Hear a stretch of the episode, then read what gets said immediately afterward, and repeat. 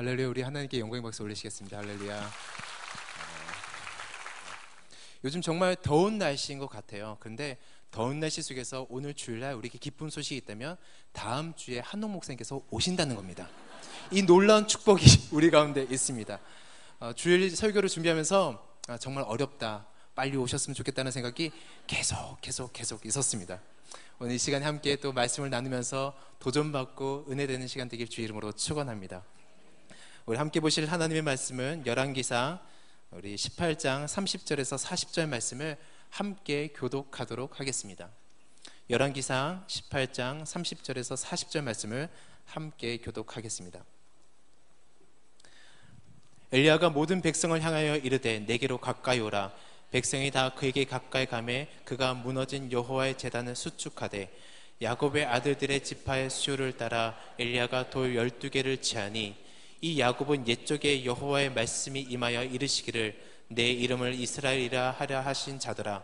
그가 여호와의 이름을 의지하여 그 돌로 제단을 닦고 제단을 돌아가며 곡식 종자 두 세 알을 둘만한 도랑을 만들고 또 나무를 버리고 송아지의 각을 떠서 나무 위에 놓고 통넷에 물을 채워다가 번제물과 나무 위에 부으라 하고 또 이르되 다시 그리하라 하여 다시 그리하니 또 이르되 세 번째로 그리하라 하여 세 번째로 그리하니 물이 재단으로 두루 흐르고 도랑에도 물이 가득 찼더라 저녁 소재 들을 때 이르러 선지자 엘리야가 나가서 말하되 아브라함과 이삭과 이스라엘의 하나님 여호와여 주께서 이스라엘 중에서 하나님이신 것과 내가 주의 종인 것과 내가 주의 말씀대로 이 모든 일을 행하는 것을 오늘 알게 하옵소서. 여호와여 내게 응답하옵소서 내게 응답하옵소서. 이 백성에게 주 여호와는 하나님이신 것과 주는 그들의 마음을 되돌이키심을 알게 하옵소서 하매 이에 여호와의 불이 내려서 번제물과 나무와 돌과 흙을 태우고 또 도랑에 물을 핥은지라 모든 백성이 보고 엎드려 말하되 여호와 그는 하나님이시로다 여호와 그는 하나님이시로다 하니 엘리야가 그에게 이르되 바알의 선자들을 잡되 그들 중 하나도 동하지 못하게 하라매 곧 잡은지라 엘리야가 그들을 기손 시내로 내려다가 거기서 죽이니라. 아멘. 함께 기도하시겠습니다. 사랑하는 하나님 오늘 주님의 은혜 감사드립니다. 이 시간 도 두렵고 떨림으로 주의 말씀 앞에 서 있습니다. 듣는 자나 전하는 자 모두가 도전받고 결단되는 시간 되게 하여 주시옵소서. 예수님 이름으로 기도드립니다. 아멘. 영적 대세를 바꾸는 거룩한 세대라는 제목 가지고 함께 말씀을 나누고자 합니다. 요즘 시대를 사람들이 공통적으로 이야기하는 것은 영적 기근의 시대라고 이야기합니다. 그 어느 때보다 혼탁하고 진리가 무엇인지 진리가 희미해지고 예배의 능력이 사라지고 하나님께 헌신하는 사람들이 사라지고 있는 이때를 말하고 있죠. 그렇습니다. 유수나 매스컴을 보면 상상만으로 있었던 것들이 현실 앞에 우리 눈앞에 있는 것을 우리는 발견하게 됩니다. 과연 우리 아이들은 어떻게 키워야 하고 청소년들은 어떤 꿈을 꾸어야 하는지 청년들의 불투명, 불투명한 미래 앞에서 우리는 절망할 수밖에 없습니다. 답답할 수밖에 없죠. 그런데 이때 하나님께서는 우리가 소망이 있고 희망이 있는 것은 하나님께서 우리가 절망을 선포할 때 우리가 어둡다라고 말할 때 하나님께서 역사하기 시작한다라는 것입니다. 바로 하나님의 사람을 통해서 하나님의 세대를 세워 가시죠. 밤이 깊을수록 새벽이 오는 것을 알 수 있듯이 어둠이 깊을수록 바로 하나님의 빛들이 선명하게 드러나는 것을 우리는 알 수 있습니다. 즉 이때 영적 기근을 없애기 위해서 하나님께서 어떤 사람을 사용, 하시는가 바로 영적 대세를 사용하신 그 사람은 모든 사람들이 이 세대가 아닌 것을 알면서도 그것에 순응하고 살아갈 때 아닙니다라고 외칠 수 있는 사람이 영적 대세를 바꿀 수 있는 주인공이 된다라는 것입니다. 하나님 오늘도 이 영적 대세를 바꿀 수 있는 그 한 사람을 찾고 계십니다. 저는 오늘 말씀을 듣는 우리 모두가 이런 한 사람 되길 주의 이름으로 축원합니다. 할렐루야. 어, 이스라엘은 솔로몬 왕 때를 끝으로 남과 북으로 나눠지죠. 북 이스라엘의 초대 왕으로 여로밤이 세워졌지만 그가 하나님 앞에서 좋은 정치를 하지 못합니다. 다섯 명의 왕이 등급하지만 서로 왕자리를 뺏고 뺏기면서 나라가 혼란스러운 상황에 들어갑니다. 이때 아합이라는 왕이 등장하죠. 그런데 그는 어느 왕보다 잔인하고 죄를 많이 지었다라고 성경은 그를 소개하고 있습니다. 그의 가장 대표적인 죄가 무엇이었냐면 바로 이방 나라 이세벨과 정약 결혼을 하는 것이었습니다. 왜 정약 결혼을 하는가? 이세벨은 시돈이라는 나라의 공주였습니다. 당시 시돈은 막강한 자본력을 가진 국력을 가진 부유한 나라였습니다. 아합은 이 시돈의 자금력으로 다시 이스라엘을 건강한 나라로 부유한 나라로 만들고 싶어 했던 것이죠. 그런데 사람이 보기에는 이 방법이 좋았을지 몰라도 하나님께서는 좋게 여기지 않으셨습니다. 우리가 기억해야 할 것은 성경은 사람의 하나님의 사람은 하나님의 방법으로 세워져야 되고 살아야 한다는 것을 이야기하고 있다라는 것입니다. 또 아비 저질렀던 가장 큰 죄가 있었는데 그것은 이세벨이 들어오면서 그의 우상들을 가지고 들어온 것입니다. 영적으로 도덕적으로 타락하게 만들고 이스라엘 백성으로 하나님께 범죄하게 만듭니다. 이 모습을 보고 하나님께서 진노하셔서 엘리야를 통해서 아합에게 말씀을 전하시죠. 이제 이 땅에 비와 이슬이 내리지 않을 것이다. 이스라엘은 당시 강수량이 적었던 나라이기 때문에 이런 메시지는 굉장히 충격적인 메시지입니다. 그런데 이스라엘은 이슬을 가지고 농사를 짓는 땅이었기 때문에 이 둘이 내리지 않는다는 것은 큰 충격이죠. 최악의 가뭄으로 비가 내리지 않고 3년이 지납니다. 백성들이 고통을 겪자 아비 물을 찾으러 다니다가 이제 이 모든 죄를 엘리야에게 돌립니다. 엘리야가 너를 통해서 비가 내리지 않은 거야라고 하면서 그들에게 말합니다. 그런데 엘리야는 아합에게 말하기를 이 모든 것은 너의 범죄로 인해서 이렇게 됐다고 이야기하면서 둘이 대결을 시작합니다. 이것이 바로 갈매산의 대결인 것이죠. 오늘 본문만 보더라도 영적으로 굉장히 기근과 어려움이 있다는 것을 우리는 알 수 있습니다. 어떻게 보면 시돈이라는 물질을 통해서 더 살기 좋아졌죠. 편해졌습니다. 그런데 왕위로부터 무엇이 진리인지 거짓인지 알지 못하는 혼탁한 세대가 되었다라는 것입니다. 우리가 살고 있는 이 시대도 별반 다르지 않다고 생각합니다. 어떻게 보면 우리는 이 시대에 가장 좋은 시대에 살고 있습니다. 전화 한 통이면 모든 것이 가능하죠.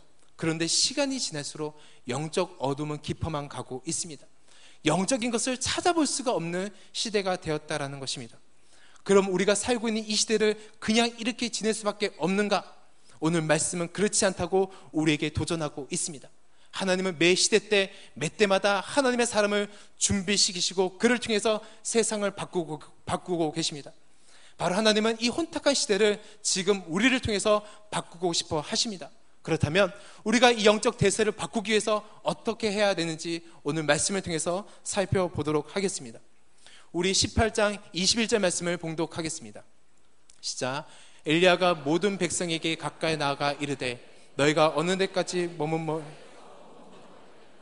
여호와가 만일 하나님이면 그를 따르고 바알이 만일 하나님이면 그를 따를지니라 하니 백성이 말 한마디도 대답하지 아니하는지라 첫 번째 하나님 앞에서 믿음의 결단이 필요합니다. 이제 엘리야가 백성들 앞에서 설교를 시작하는데 머뭇머뭇거리지 말고 당장 결단하라는 말로 설교를 시작하고 있습니다.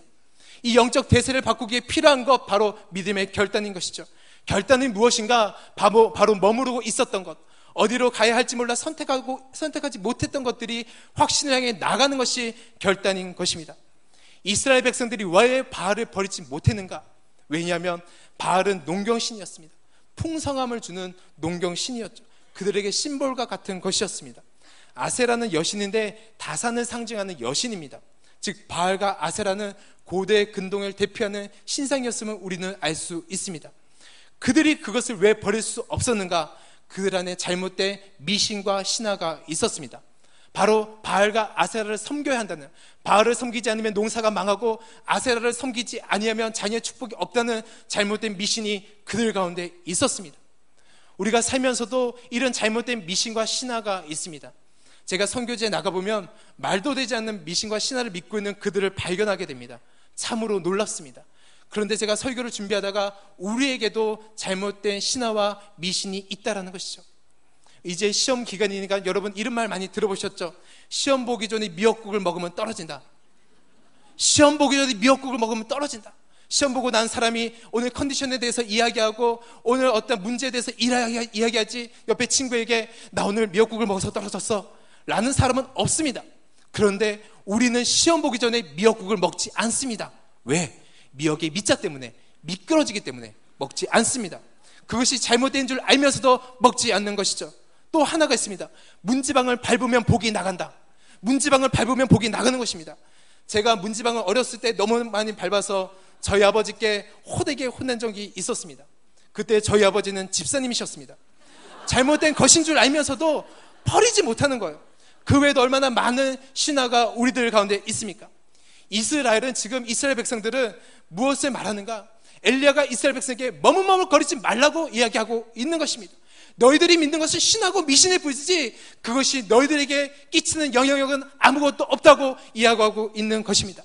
사랑하는 여러분, 허상은 신의 바알과 아세라는 허상일 뿐이죠. 그런데 보이는 신이기 때문에 강력해 보입니다. 선택하지 않으면 후회할 것 같고 따라가지 않으면 뒤처질 것 같습니다. 이것이 바로 바알과 아세라는 것이죠.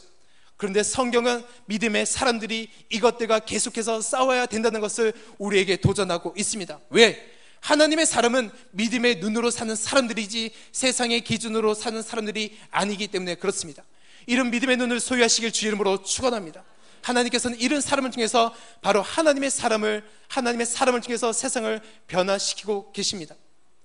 작년에 5급 공무원에 임용된 515명을 대상으로 설문 조사를 했는데 82.9%의 어, 응답자가 우리 사회에서 가장 큰 힘은 돈이라고 응답했습니다. 사회 리더십이 우리 사회를 지탱하는 것이 돈이라고 생각하는 시대에 우리는 살고 있습니다. 왜? 돈은 보이는 힘이 있기 때문에 그렇죠. 그런데 잊지 말아야 할 것은 돈을 소유하려다가 더 많은 것을 잃어버리게 됩니다.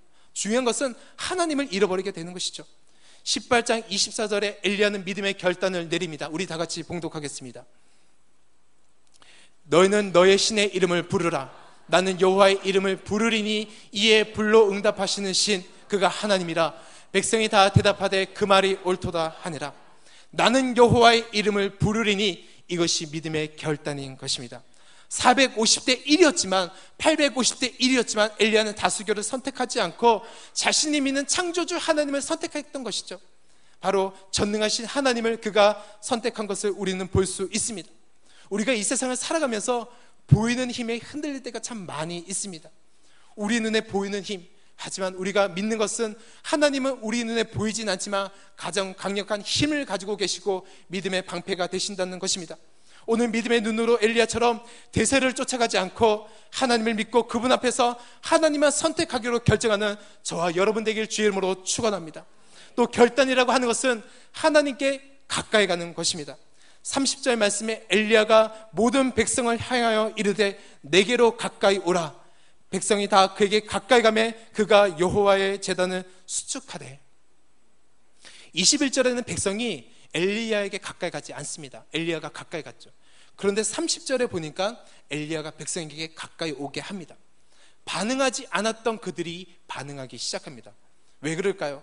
아마 자신들이 믿었던 바알의 선지자들이 응답 없음을 보고 그들 마음속에 변화가 생겼겠죠. 우리 인생 가운데 고통 가운데서 절망 가운데서 우리에게 도움을 줄 수 있는 분은 오직 하나님이십니다. 창조주 하나님만이 우리 삶 가운데서 능력과 힘이 되신다는 것입니다. 시편 121편 1절과 2절 말씀을 다 같이 봉독하겠습니다. 시작. 내가 산을 향하여 눈을 들리라. 나의 도움이 어디서 올까? 할렐루야. 여호와에게서로다. 할렐루야. 지금 당장 눈에 보이지 않아도 지금 당장 눈에 보이는 물질과 권력과 우리를 위협하는 그 힘이 굉장히 세 보여도 이 모든 것이 우리의 위기일 때 도와줄 수가 없습니다. 기억하십시오. 왜? 그것들은 허상이기 때문에 그렇습니다. 처음부터 나를 지으시고, 나를 아시고, 나를 창조하신 하나님만이 우리의 기도를 들으실 줄로 믿으시기 바랍니다. 하나님을 가까이 할 때, 그분을 가까이 할 때 하나님을 체험하게 됩니다. 우리가 누구와 가까이 지내는가 따라서 그의 인생이 달라지죠. 야고보세 보면 하나님을 가까이 하라고 우리에게 도전하고 있습니다. 알렉산더 솔젠니츠는 인간의 비극은 하나님의 하나님으로부터 멀어질 때부터 시작한다라고 이야기하고 있습니다. 바로 하나님을 멀어질 때 우리의 비극이 시작하고 하나님을 가까이 할 때 하나님께서 우리 기도에 응답해 주실 줄로 믿습니다. 세상은 하나님을 가까이 하지 못하게 하죠. 하나님의 존재를 인지하지 못하게 합니다. 굉장히 바쁘게 만들고 모든 것을 편하게 만듭니다. 이 땅에서 만사 형통하도록 만듭니다. 천국 소망을 잃어버리게 하죠. 이 여름 시즌은 보통 충전과 심의 시간이라고 이야기합니다. 그래서 하프타임이라고 이야기하죠. 하프타임은 축구에서 전반과 후반 사이에 있는 시간을 의미합니다. 그런데 이 시간을 잘 보내려면 지난 경기에 대해서 돌아보고 반성하고 앞으로 경기에 대해서 전략적 계획을 짜야지 승리할 수가 있습니다.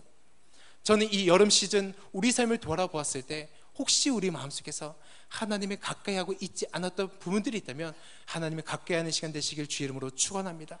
하나님을 가까이 하면 불편합니다. 그러나 그 안에 평안과 기쁨이 있습니다. 세상을 가까이 하면 편합니다. 하지만 불안과 절망이 있는 것입니다. 혹시 우리 안에서 머뭇머뭇거리고 있는 것이 있다면 이 시간에 주 앞에 결단하시길 주의 이름으로 축원합니다.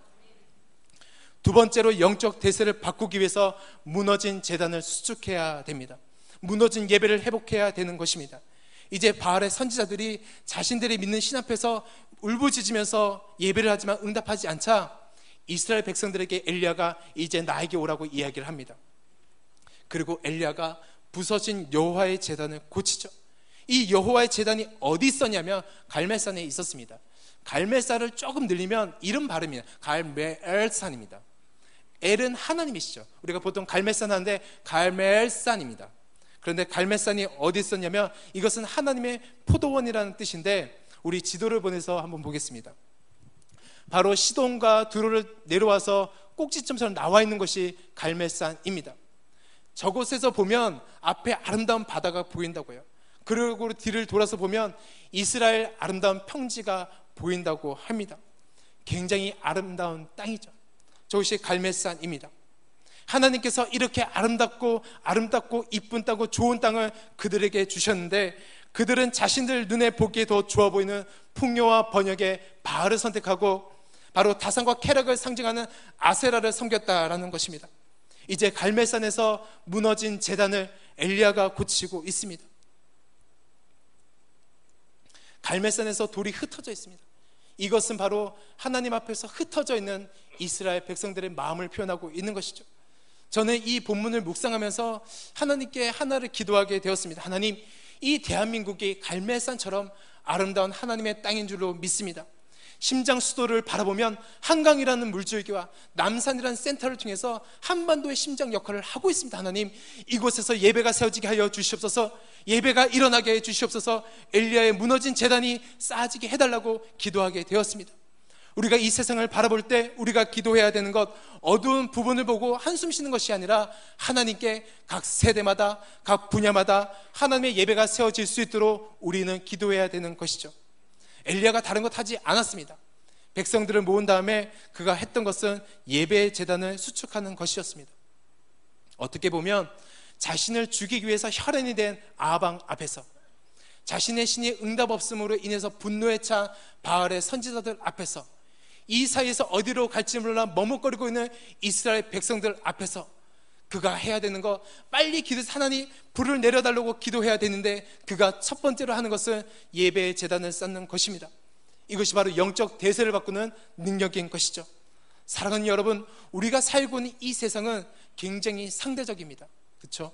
상대적인 것의 모순은 만족함이 없다는 것입니다. 끝이 없다는 것입니다. 계속해서 채워지고 싶어 합니다. 계속해서 채워지고 채워져도 부족한 것입니다.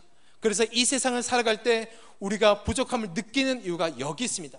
그런데 절대적인 것은 그 절대적인 것을 경험하며 끝이 납니다. 한번 경험한 것이 힘들지 경험하고 나면 끝이 납니다. 우리가 잊지 말아야 될 것은 나의 인생에 세상 것으로 다 채워진다 할지라도 채워지지 않은 아흔 아홉 가지가 있다라는 것입니다. 그런데 하나님 한 분을 얻으면 그 아흔 아홉 가지가 채워지는 것입니다. 그것이 바로 예배인 것입니다. 하나님께서는 예배를 통해서 우리에게 만족을 주시죠. 이 예배가 회복될 때 우리가 주를 만족하게 만나게 되고 만족하게 되는 것입니다. 세상이 주는 풍요와 화려함이 있어도 주님 계시지 않으면 갈증 날 때 바닷물을 마시는 것처럼 같습니다. 계속해서 갈증이 일어나죠. 하지만 나의 인생 가운데 예배가 회복되고 하나님 한 분을 얻게 된다면 사마리아 여인처럼 우리의 생명의 근원 되신 주님께서 그 인생의 목마름을 해결해 주실 줄로 믿습니다. 세상은 한때 너무 좋아서 서로 웰빙을 말했죠. 너무 살기 편해져서 웰빙을 말했죠. 하지만 지금은 힐링이 코드입니다. 너무 많이 먹고 너무 많이 누리고 너무 높이 올라가서 우리 영혼에 세상 것으로 채워지니까 우리 영혼이 영적 비만에 걸리고 고통스러운 거예요. 그래서 우리 영혼에게 근본적인 힐링이 필요합니다. 이것이 바로 예배인 것입니다. 예배를 쌓을 때 이 모든 것이 해결해질 수 있습니다. 그 나머지는 의미가 없습니다. 우리 삶 가운데서 예배가 세워지길 주 이름으로 축원합니다. 우리 31절과 32절을 다 같이 봉독하겠습니다. 시작. 야곱의 아들들의 지파의 수요를 따라 엘리야가 둘 열두 개를 취하니 이 야곱은 옛적에 여호와의 말씀이 임하여 이르시기를 내 이름은 이스라엘이라 하신 자 그가 여호와의 이름을 의지하여 그 돌로 재단을 쌓고 재단을 돌아가며 곡식 종자 두세 알을 둘 만한 도랑을 만들고 엘리야가 무너진 단을 고친 다음에 12개의 돌을 얹습니다. 이 12개의 돌은 이스라엘의 12지파를 상징하는 것입니다. 이제 지금은 우리 민족이 남과 북으로 나눠져 있지만 결국 하나님께로 돌아와서 예배해야 된다는 것을 엘리야는 하나님의 그 마음을 표현하고 있는 것입니다. 저는 우리 가정 안에 쓰러져 있는 예배가 회복되시길 주의 이름으로 축원합니다. 우리 자녀들의 도를 하나하나 세우시면서 부부와의 관계 속에서 부모와 자녀와의 관계 속에서 예배가 회복되시길 주의 이름으로 축원합니다. 예배가 회복될 때 돈을 세울 때 하늘의 불이 임할 줄로 믿습니다. 엘리야는 기도하기 전에 먼저 예배를 세웠습니다. 31절에 보니까 야곱의 알드들의 지파의 수요를 따라서 야곱이란 인물이 얼마나 세속적인 인물이었습니까? 세상의 방법으로 인간적인 방법으로 세상의 복을 취하려다가 망했죠. 이 제일 인생이 절박할 때 그가 하나님을 만났고 이스라엘이라는 이름을 얻게 되었습니다. 바로 그 존재를 상기시켜 주는 것입니다. 즉 야곱의 아들은 한 조상에서 비롯된 한 민족인데 여기서 끝나는 것이 아니라 이스라엘이라는 이름을 받은 것은 그들에게 비전을 가지고 사명이 있는 족속인 것을 다시 한번 인지시켜 주고 있다라는 것입니다. 그리고 32절 하반부에 보면 이제 도랑을 팝니다. 두세 알을 둘 만한 도랑을 만들었는데 이 두세 알은 약 15리터 정도 물이 통과하는 양 공간을 의미하는 것입니다. 엄청난 양의 물이죠. 이제 그 위에 나무를 쌓고 소를 얹고 물을 붓습니다. 네 개의 항아리에 물을 담아서 물을 붓습니다. 엄청난 양의 물이 재단 위에 쏟아졌습니다. 사람들이 이상하게 여겼을 거예요. 어, 불이 아니라 물이 가득 찼네. 그런데 엘리야가 또 한 번 합니다. 또 한 번 합니다. 총 세 번을 합니다.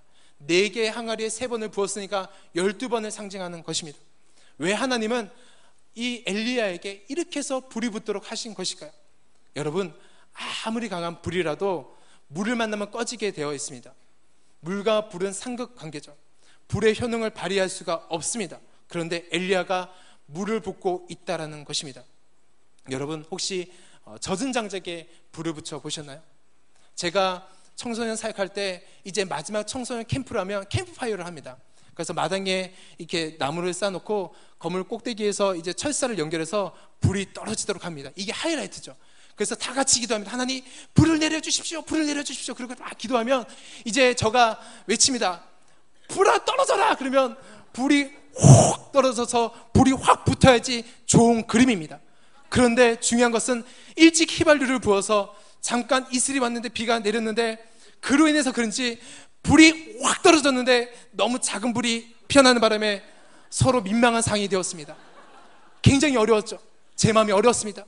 불이 붙어서 아이들로 하여금 아, 하나님께서 불을 내리셨다라는 것을 줘야 되는데 물로 인해서 그 효능을 발휘하지 못했던 것입니다. 하나님께서 지금 항아리에 12번을 붓게 하십니다. 왜 붓게 하시는가?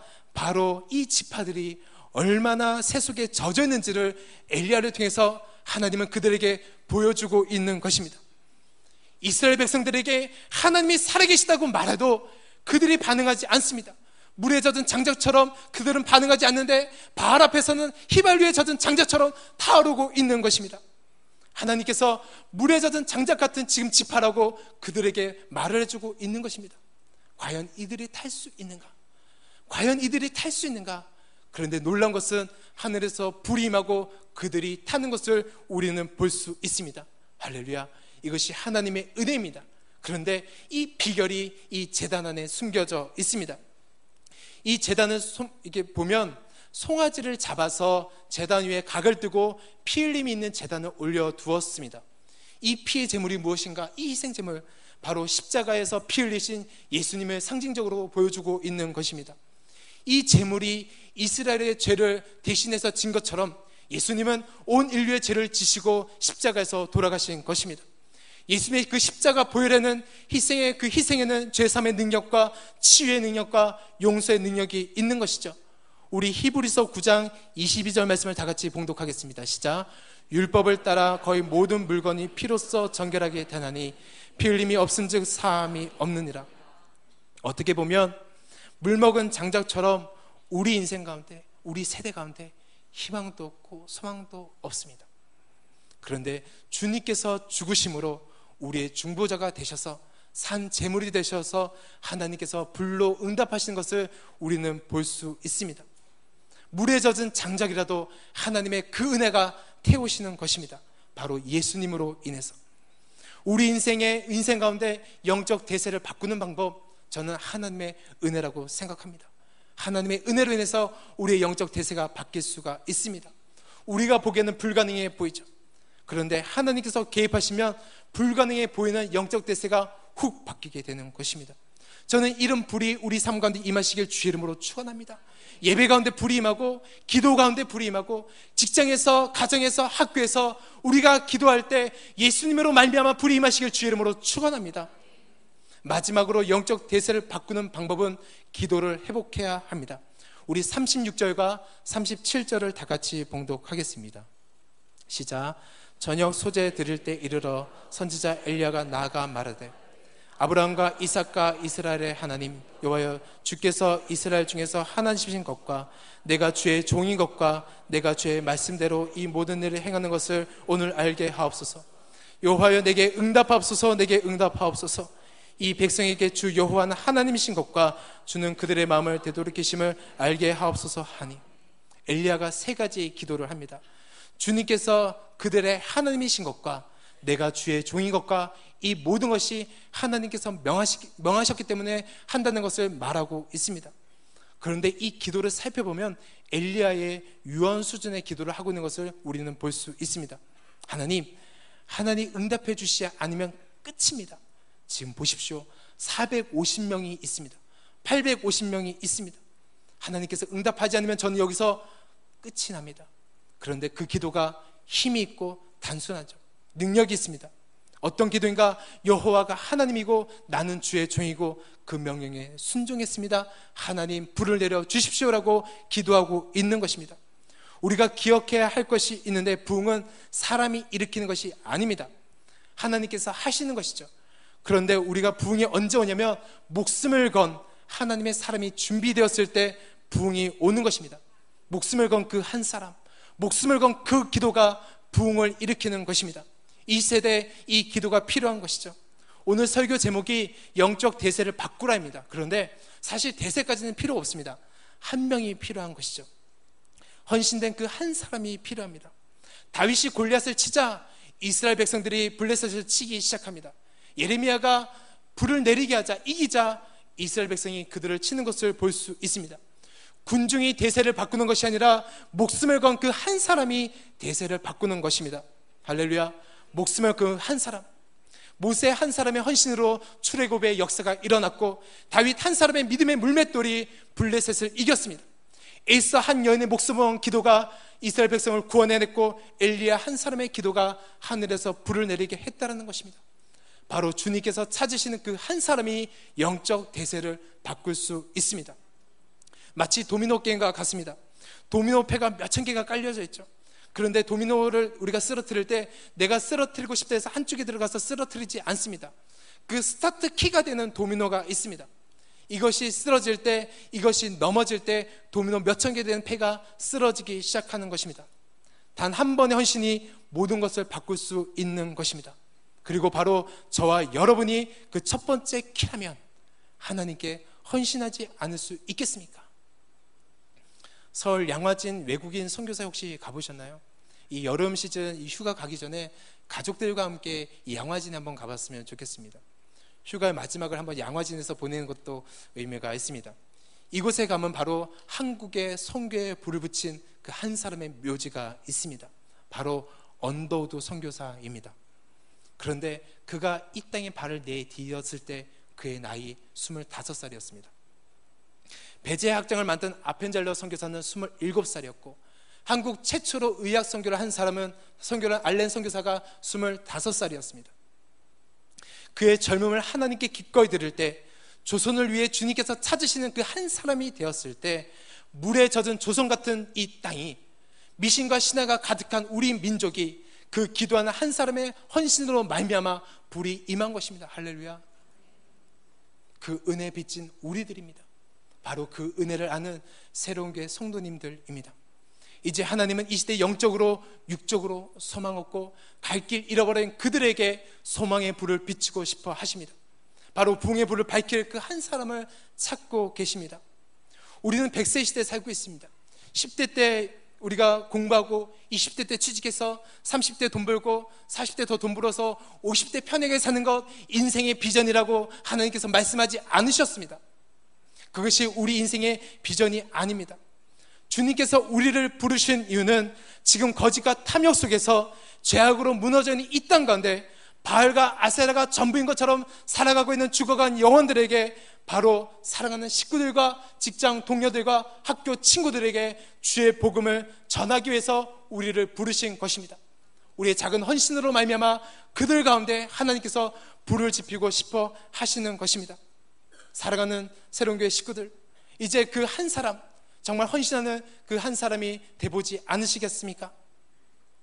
에이, 내 작은 결단이 무슨 붕을 일으키겠어? 에이, 나의 작은 기도가 무슨 불을 내리겠어? 에이, 나의 작은 헌신이 어떤 불을 일으키겠어? 생각할 수도 있죠. 하지만 기억해야 됩니다. 하나님은 나의 작은 헌신을 통해서 하늘의 불을 내려주실 걸로 믿고 확신합니다. 이 영적 대세를 바꾸는 그 한 사람 하나님께서 찾고 계십니다. 그리고 그 한 사람은 바로 옆 사람이 아니라 바로 사랑하는 여러분들입니다. 믿으십니까? 하나님이 찾으시는 그 한 사람 되시길 주의 이름으로 축원합니다. 기도하시겠습니다. 사랑하는 주님, 세상은 날이 갈수록 어두워져 가고 우리를 통해서 주님께서 주의 빛을 비추기 원하시는 하나님의 마음을 보게 됩니다. 말씀 앞에 서는 이 시간 우리 모두가 주님께서 찾으시는 그 한 사람의 예배자가 되게 하여 주시옵소서. 진리의 빛을 비치고 주님 편에 서서 주의 복음을 증거하는 그 한 사람이 되게 하여 주시옵소서. 영적 대세를 바꾸는 거룩한 사람이 되게 하여 주시옵소서 예수님 이름으로 기도드립니다. 아멘.